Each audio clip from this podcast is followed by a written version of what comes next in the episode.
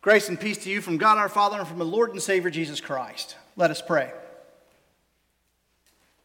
God the Father, we thank you. God the Son, we celebrate you. God the Spirit, we call to you. Amen. Just out of curiosity, how many of you went through confirmation when you were a kid? Turn around, look. Y'all got to see this, this one too. Now, for those of you who didn't, let me explain what this is all about. Someone thought that it was really smart to bring young people who are in middle school to teach them the most important aspects of the faith because clearly that's the age when they can learn the best. But at the same time, it's sort of a rite of passage that many of us, well, sorry, suffered through. Because it's so much better for y'all than it was for us, though. I mean, when I went through confirmation, it was every single week, and you did not miss. You can see your mother's, Leah, and your mother's like, mm hmm. You didn't miss. I mean, unless you were sick or in a ditch somewhere, you went to confirmation. Of course, to be fair, there was no other, there was nothing else going on on Sunday afternoons. You know, we had three television channels, and you know there were no sporting events or anything like that. And all of our friends, they had to go to confirmation too. But then while we were there, you know, my, my first year, I had Miss Ann Johnson, and, and she was a brilliant lady. And um, she, she taught first year confirmation every year at that church. And I'm pretty sure I about made her retire. Uh, it, it, it was not good. She called my parents at least once a day um, to, to talk about my wonderful behavior during confirmation class. And then we moved to North Carolina and we had, I had Miss Coon. And, and that would have probably been great, except for the fact that I met this kid, Chris, who became my best friend. And so the two of us sort of, well, we teamed up to, you know, express our wonderful behavior uh, during confirmation class then. And then the third year, my father, the pastor, taught it. And amazingly, I grew up a lot that year and, and was quite well behaved.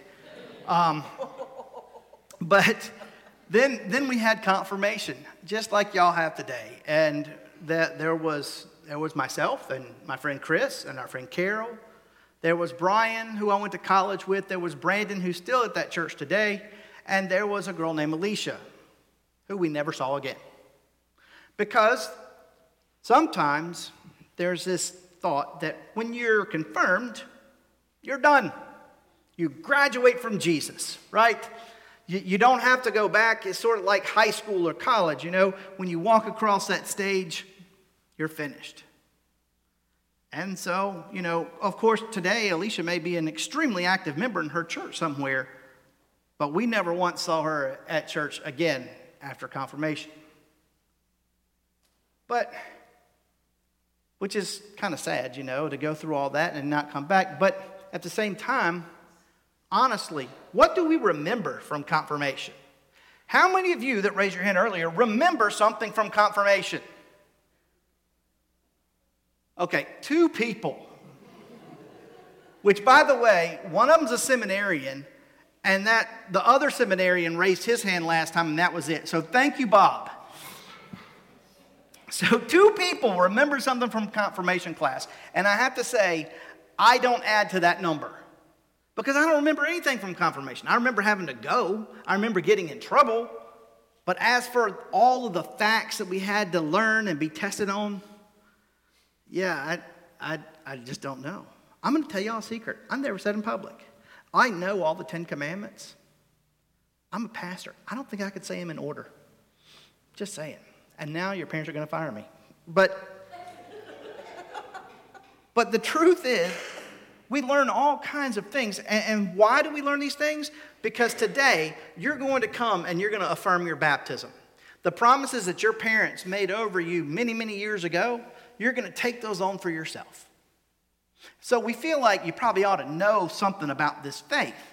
But the truth is, we often forget a lot of stuff about the faith, and then there's other parts that we don't even understand, right? I mean, you, you think, well, I'm done now. I know everything there is to know. No, you don't. Because the truth is, no matter how long you study, no matter how, there's always more about God because God is so vast and so amazing and so ununderstandable. Like today. Today's Trinity Sunday. Holy Trinity. One God, three persons Father, Son, Holy Spirit. Now, how does that work? No, seriously, I'm wondering, how does that work? Yeah, I don't know either. You know, all of this schooling that I went to, and the truth is, I don't know any more than y'all do about the Holy Trinity and, and, and what it's all about. I, I know the technical stuff, you know, like I said, one God, three persons, and what De- Deacon Deborah said, but the reality is, God is so vast that we can't possibly begin to, to, to grasp what it's all about. And so, should we even try? Why should we? Well, the reality is, the very nature of God speaks to how much God loves us. And so, even though all of you have forgotten your confirmation, I'm going to give you the cliff notes of everything that, you, like the basics that you ought to know. So, when you walk away from here today, if you remember this part, if y'all three remember this part, when the pastor's up there 20 years from now, you can be like, Yeah, I remember this. I remember the one sermon the pastor preached, okay? Remember this. First of all, God created everything in the world. And when he did, he said it was good. Nice, you remembered something. It was good. And then the first people, Adam and Eve, they were hanging out in the garden one day, and the one rule they had was don't eat that fruit. And what they do? They ate the fruit. And from that moment, there was, a, there was damage to the relationship between God and humanity. Because from that moment, the perfect paradise that was created, we messed it up. And we continued to mess it up generation after generation after generation. And that relationship with God became more and more fractured. And so finally, God decided, you know what? Got to do something about this. And so God became human, sent his only son, Jesus. And Jesus came to this earth, became like us, became a human. Same kind of problems, the same kind of illnesses, the same kind of all the mess that we have to deal with. Jesus dealt with it too. And Jesus gave his life, died on the cross for all of our sins, all the things that we have done, will do, and, and even thought about doing. And then three days later, he was raised from the dead. And because of that, that fracture, that brokenness with our relationship with God was made right. It says so in, our, in the first few verses of, of our second reading. It said, Therefore, since we are justified by faith, we have peace with God through our Lord Jesus Christ, through whom we have obtained access to this grace by which we stand, and we boast in our hope of the sharing of the glory of God. And so we are justified. We have been made right through Jesus Christ. Because what he has done, everything is right. We have peace with God. And now we can boast in the hope of his glory. In other words, we have that promise of eternal life. We know that no matter what happens, well, no matter what we do or don't do, you and I, through our baptism, through our faith, have been given the gift of eternal life That's wonderful, isn't it? But see, the problem is that's where a lot of folks stop their faith knowledge. God created the world, we sinned, we broke it, Jesus fixed it. Amen, the end, we graduated. Because what we look at is we think faith is all about what happens when we die. But it's not. Faith is very much also about what happens while we live. It's not just about eternal life, it's also about life. And so, St. Paul goes on to say here in the next few verses, he says, And not only that, but we also boast in our sufferings knowing that suffering produces endurance, and endurance produces character, and character produces hope. And hope does not disappoint us because God's love has been poured out into our hearts through the Holy Spirit that's been given to us. You see, our faith journey isn't just about baptism and death, it's very much about what happens in between. And see, here is what we know about the Trinity God loved us enough to create us, God loved us enough to save us, and God loves us enough not to leave us alone. We have the Holy Spirit with us to guide us through all the other stuff. Now, just because we love God does not mean, hey, everything's going to be hunky dory, life is just going to be a, a, walk in the park. It's not like that. Now, there are some preachers who will tell you different. It's called the prosperity gospel. They tell you if you pray enough and the right way, or you give enough, or you do this or you do that, then life will be great and, and you'll be prosperous. You give more money, you get more money. But see, the truth is, St. Paul knew better. Jesus knew better. Because he says, no, we boast in our sufferings. Because you know what? Sometimes life stinks. No matter how much faith you have, no matter what you believe, sometime life is going to stink. Is anybody going to debate me on that one? But here's the thing we can boast in it. We can boast in that suffering because we know what it does. That suffering produces endurance.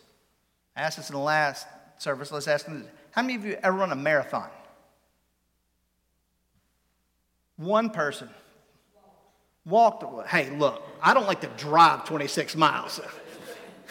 I'm impressed that you walked it. So, did a marathon. But when you train for a marathon, that's suffering.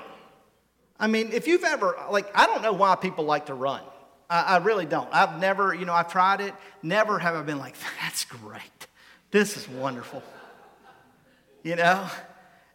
But it produces endurance. The more you run, the more you can run. And then it, that produces character. You're a runner, you're stronger. And that character produces hope. Hope that this race will soon come to an end. Hope that, that you can do it. But see, hope, as we define it, is a little bit, it's not strong enough. I've never really liked that word when it comes to this because hope to me is like, oh, it's a wish. You know, I hope, I, you know, I, I hope I get this for Christmas. I, I hope I win the lottery. But that's not the hope that we have through the Holy Spirit. The hope we have is a confirmed hope, a knowledge that we know no matter what, God's with us, God loves us, and that we're saved no matter what. And see, that's not only what the Holy Trinity is about, it's what our faith is about. God comes to us every way possible. That's how much we're loved. God comes to us as a loving parent. God comes to us as the friend that walks with us. God comes to us as the spirit that never leaves us alone. Today is just one more step in your faith journey. And thing, sometimes things are going to go great and sometimes they're going to be tough. But one thing you can always hold on to is that you are never alone. You've got a God that loves you more than you can ever imagine, that's with you always, that will guide you and teach you and lead you throughout this life and into eternal life. May God bless you. Amen.